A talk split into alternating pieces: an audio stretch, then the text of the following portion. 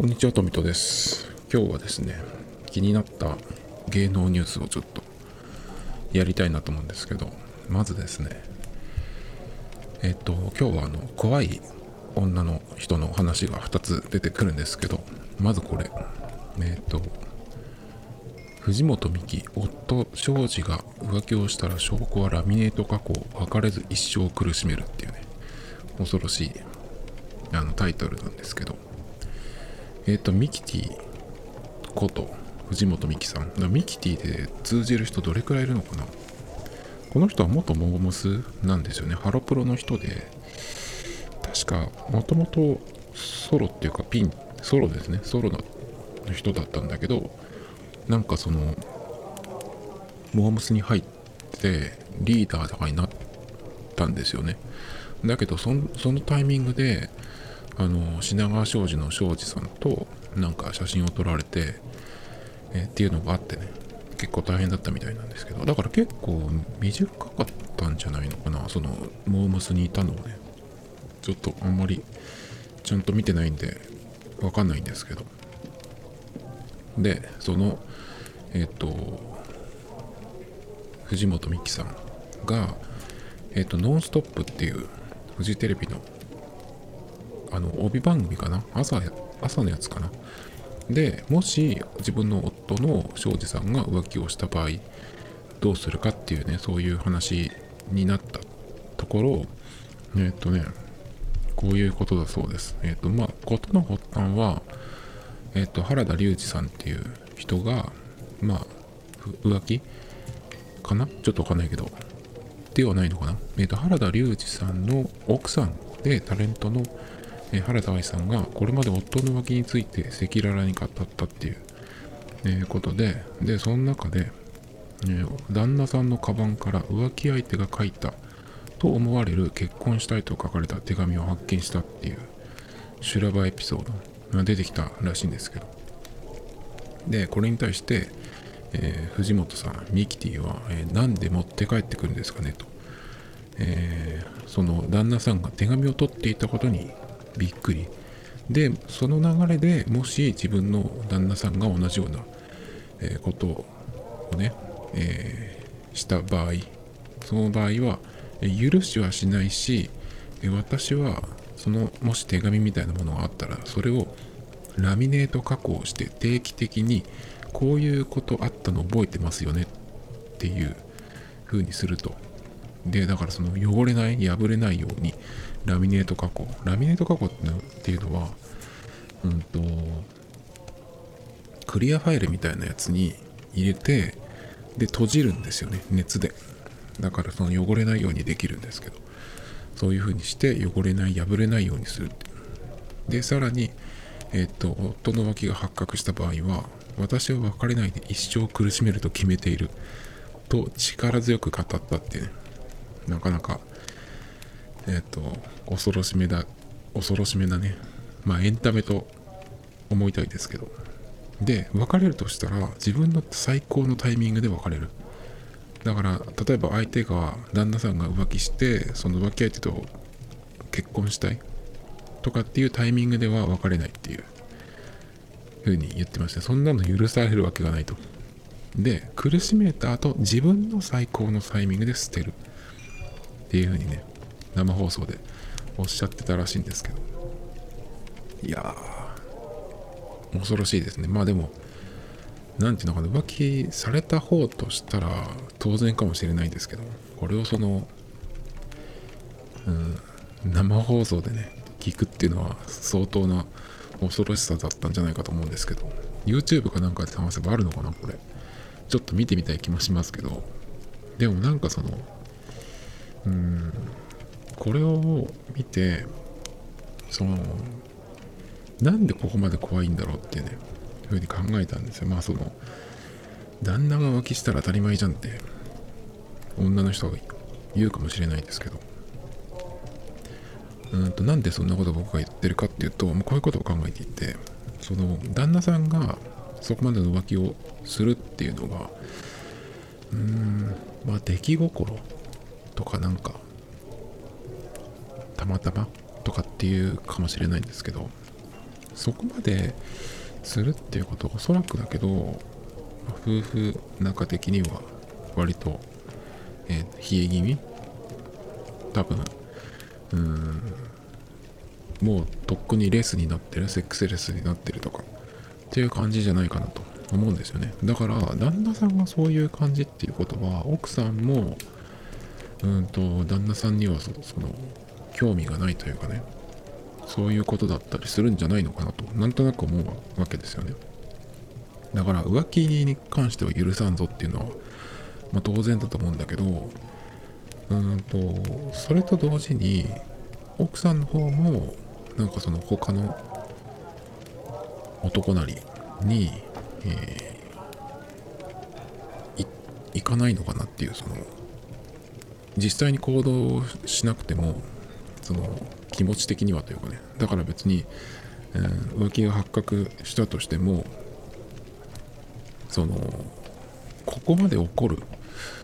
ていうよりかはじゃあ自分も好きなようにしようっていう風になる人の方が多いんじゃないかなっていう風に思ってたんですよね。だからここまでするっていうのはなんかそうじゃないのかなっていう気がしてちょっと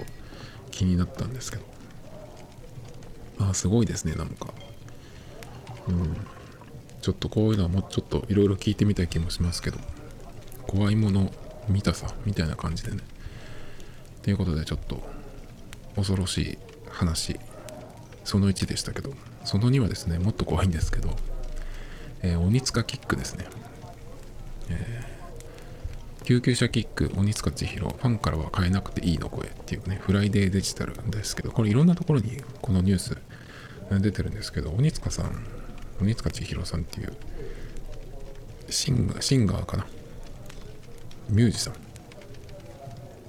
なんですけどえっ、ー、と救急車にキックしたことで逮捕されたっていうことでねなかなか珍しい、うん、逮捕だと思うんですけど。なんでこうなったかっていうとえっ、ー、と11月28日午後4時半頃恵比寿駅近くのパチンコ屋っていうとなんかなんとなくあの西口の方かな？西口出てえっ、ー、と目黒方面に行くとあるようなあの辺かなとかなんとなく思うんですけど。その恵比寿駅近くのパチンコ屋で、えーと、友人女性2人と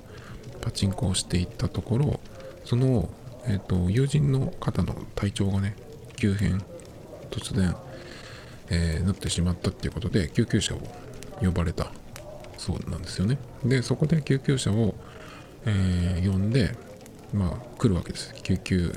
車救急隊員がね。でそこでなぜか救急車を蹴ってへこませたっていうことで器物損器物破損の疑いで逮捕、えー、その後釈放されたってことなんですけどなんかあのえ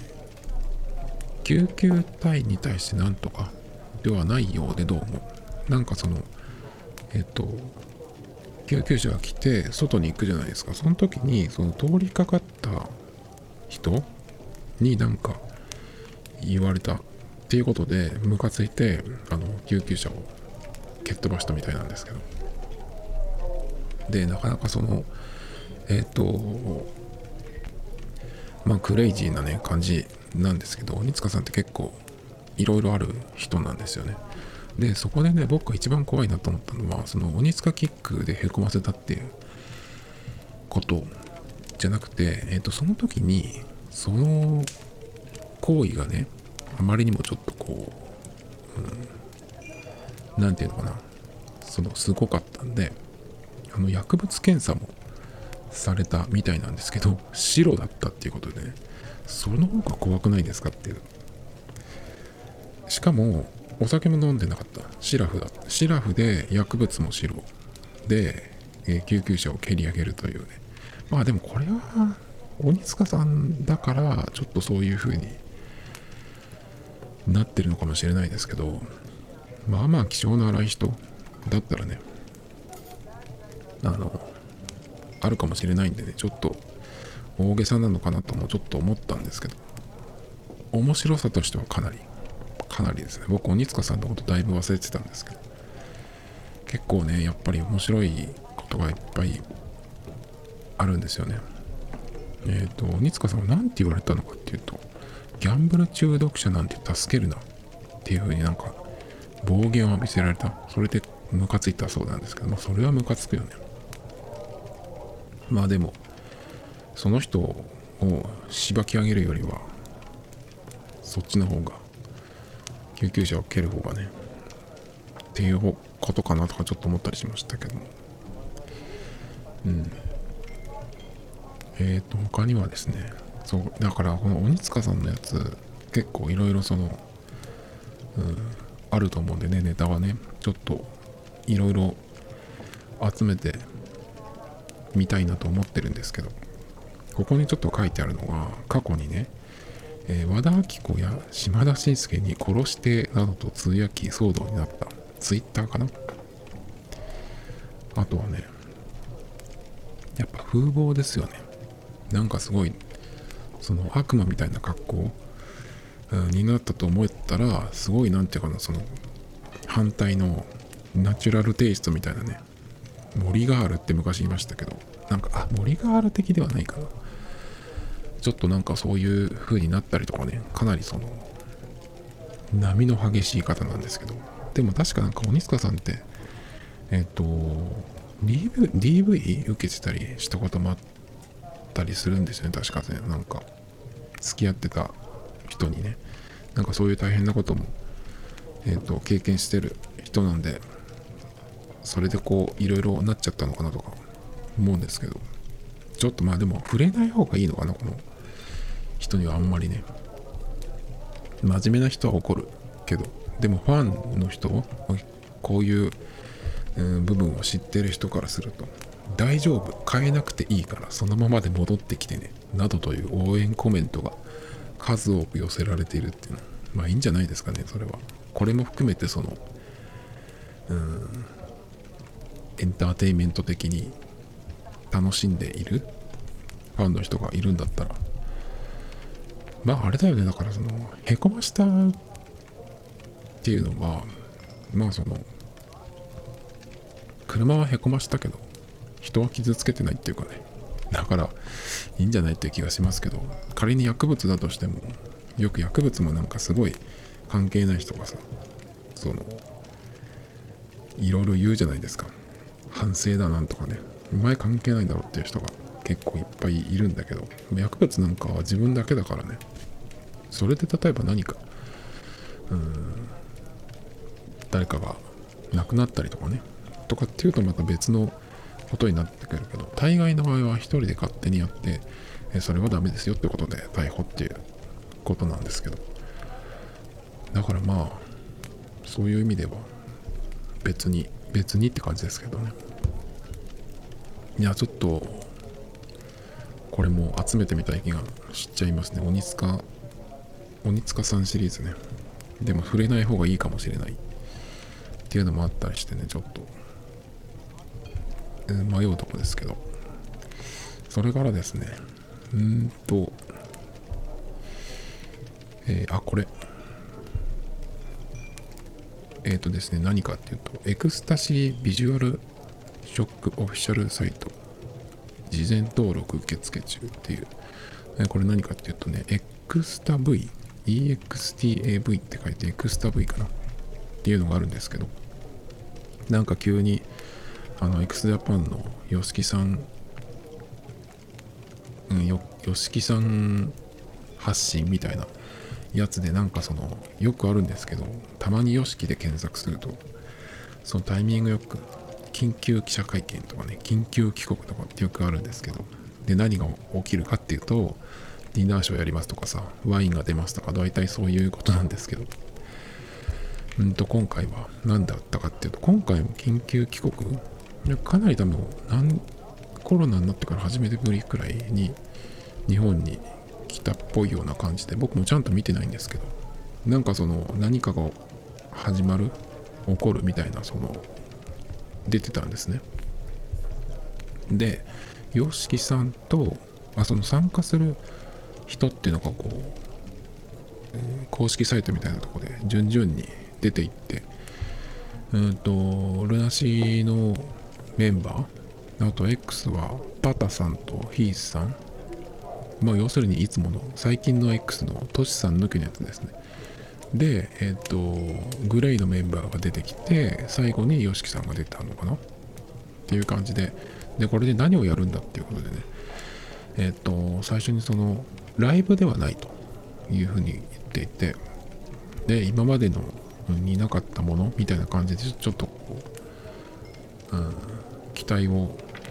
煽っていたんですけど出てきたものは何かっていうと音ゲーをこの、えー、3バンドの曲でやりますっていうことでかなりがっかりしたんですけどなんかそのパチンコの方がまだマシじゃないっていうような気がしちゃったんですけどでそれのいつ登録するかあいつそれがリリースゲームがねなるのかわかんないですけどアプリゲームですね。リズムゲームで。これ僕なんか見覚えがちょっとあるんだけど。えっとユニゾーエアっていうユニエアっていうねその日向坂と桜坂のやつがあるんですけどリズムゲームで。ゲーム自体は結構僕は面白いなと思って。うんと去年の今頃からお正月過ぎぐらいまでちょっとやってたんですけど。去年の夏ぐらいからかな結構やってたんですね。まあ曲がちょっと僕はあんまり好きになれないんでそこはちょっとこううん大変だったんですけど続けるのがね。だけどそのやはりガチャが渋いとかっていうことでやめましてもう今は全然やってないんですけどなんかそれにすごく似てる。だから例えばバンド編成とかでキャラをガチャみたいなので出してキャラをあバンド編成してでやっていくみたいなねやつだと思うんですけど、まあ、その3バンド X とルナシーとグレイの3つのバンドの曲を使ってやるらしいんですけどね。なんかちょっとすごくがっかりだし出せと思っちゃいましたね。今は結局そのいつそのゲームがリリースされるのか分かんないんですけど事前登録っていう期間らしいですね。グリーがやってるみたいですけどグリーもあんまり今は名前を聞かなくなったんで今何何の会社なのかよく分かってないですけど、うん、事前登録するとなんかそのえー、チケットみたいなものが出る。その何のチケットかっていうと、まあ、ガチャチケットですね。SR 以上確定のとかね。いやもうアプリのゲームなんて正直僕にとってもあの詐欺マシーンっていうか うん、ゲーム制作会社を特にアプリ系はあの合法詐欺師って最近どこでも言ってないけど勝手に呼んでるんですね。やっぱそれぐらいちょっとアプリのゲームってちょっと終わってるのっていうかサッカーゲームなんかも結局今まともなものが一つもなくなったですよね。だからサッカーゲーム自体もちょっと終わっちゃってるっていう感じなんですけど。まともにそのうんサッカーゲームだったらゲームで自分が走り回らなくても22人集めなくてもゲームでサッカーをすることができるっていうのがあのあればやりたいんですけどそのウイニングイレブンなんか特にそうなんだけど試合自体があのコントロールされてるんですよね。パスを取ってくれないとかさ勝手にスルーするとか。あとこのタイミングでパスなりシュートなり出したいと思って操作してもそこから、えーと動作するまでの時間っていうのをコントロールされるんですね。タイミングをずらされるみたいなのがよくあったりね。あとはえっとボールが目の前にあるのに反応しないとかもいっぱいあるんですけどとにかくそのプレイヤーが不利になるようにっていうようなプログラムになってるとしか思えないそういう感じなんでまあアプリのゲームっていうのはタダで始められるしそのいろんなとこでこううまいことを言って、えー、煽ってねカモを集めといてえっと課金をして、まあ、課金をしても結局そこのコントロールがあるんでうーん何ていうのかな。終わりがないっていうかね無限カツアゲみたいな感じだと思うんですけどなんかそういうことをやりだしたんだと思ってなんか本当に終わってるんだなっていう気がねしますよね。だからその誰向けなんだろうっていうのがちょっとあるんですよね。だからこういうのでえっ、ー、と騙したい場合っていうのはやはりその若い人特に10代の方がそのすぐに飛びついてくれる。だけどそれにはちょっとこのバンドだとちょっと無理かなっていう気がするんですよね。年齢がとか年代がとかっていうことじゃなくてその今のチャートで出てくるような曲を作ってるとか出してるんだったらわかるけどそうじゃないんでね。グレイとかルナシーはあのアルバムを再結成後あグレイは解散してないんですけどもう出してる今も出してるんですけどそんなに聞かないですよね。だからファンの人しか買ってない聞いてないんじゃないかなっていう。X に至っては20年以上出してないしもう何だったら今トシさんがおそらくだけど事実上脱退してるような状態っぽいんでね。だからうーん X っていう名前は使えるけどもう新しい方は今後もきっとないだろうなっていう気がしますよね。でえっ、ー、とオリジナルメンバーが2人亡くなっていてで今ボーカルがいない状態。なんでまあ誰かをゲストボーカルに入れてやるバンドになるのかね。まあでもリリースはきっと今後もないんじゃないかなと思ってるんでこういう風にするしかないのかなっていう。気がしちゃうんでね。まあルナシーとうんとGLAY に関しては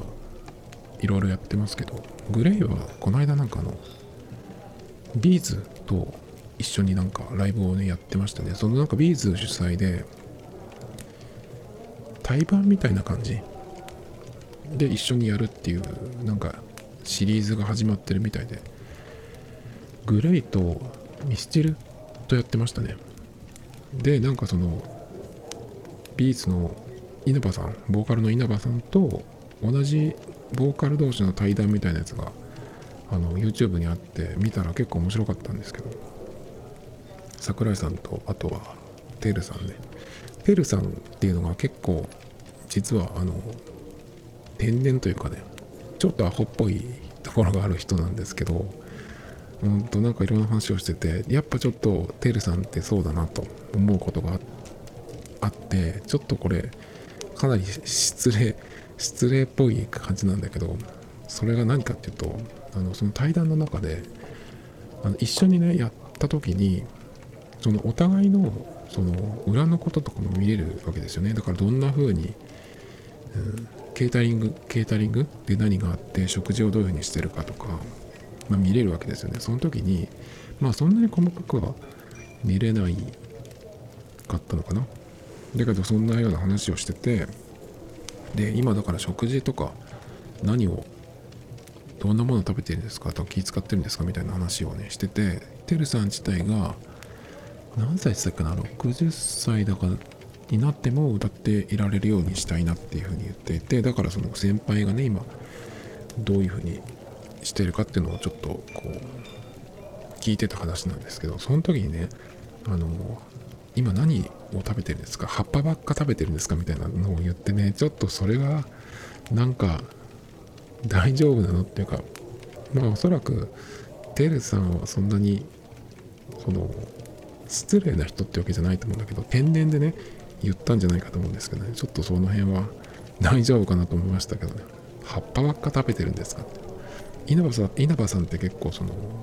すごいじゃないですか脱ぐと。上腕二頭筋とかがすごかったとかって言ってましたけどね。いやでもあんまりそうなんていうのかな自分がその自分も年を取っていくわけだからそういう人がねなんか上の人がこんな風にしてるとかっていうのを聞けるのって、ね、結構貴重だと思うんですけど。でも反面あんまりそういうすごい人たちのそういうことはあんまり聞きたくないな知りたくないなっていうのもあったりしますけどね。でもかっこよく年を取ってほしいなと思いますけど。ファンでもないのでファンでもないのに変ですけどね。まあとにかくこのエクスタ V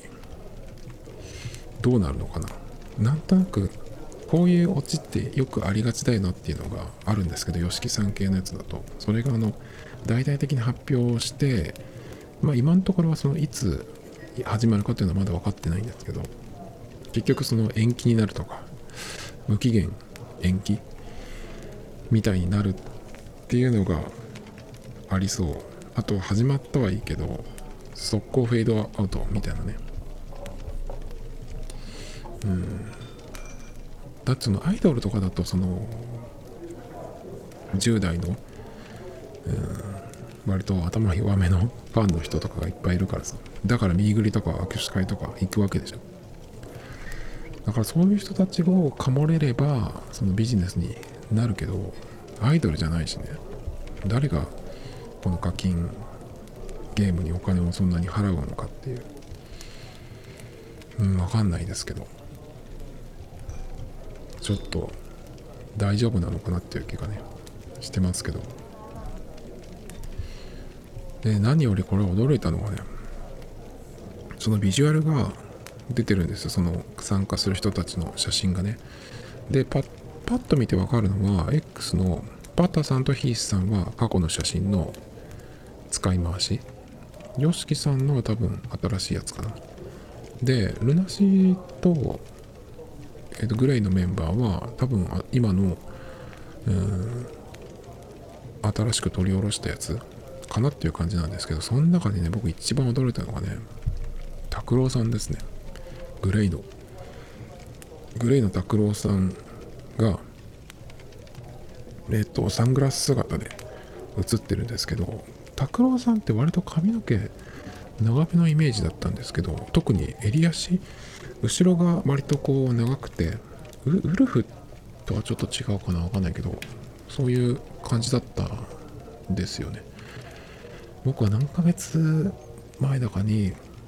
グレイの YouTube のチャンネルか久しさんのチャンネルかわかん忘れちゃったけどどっちかでその去年の年末12月にその去年1年を振り返るっていうそのグレイ4人だけど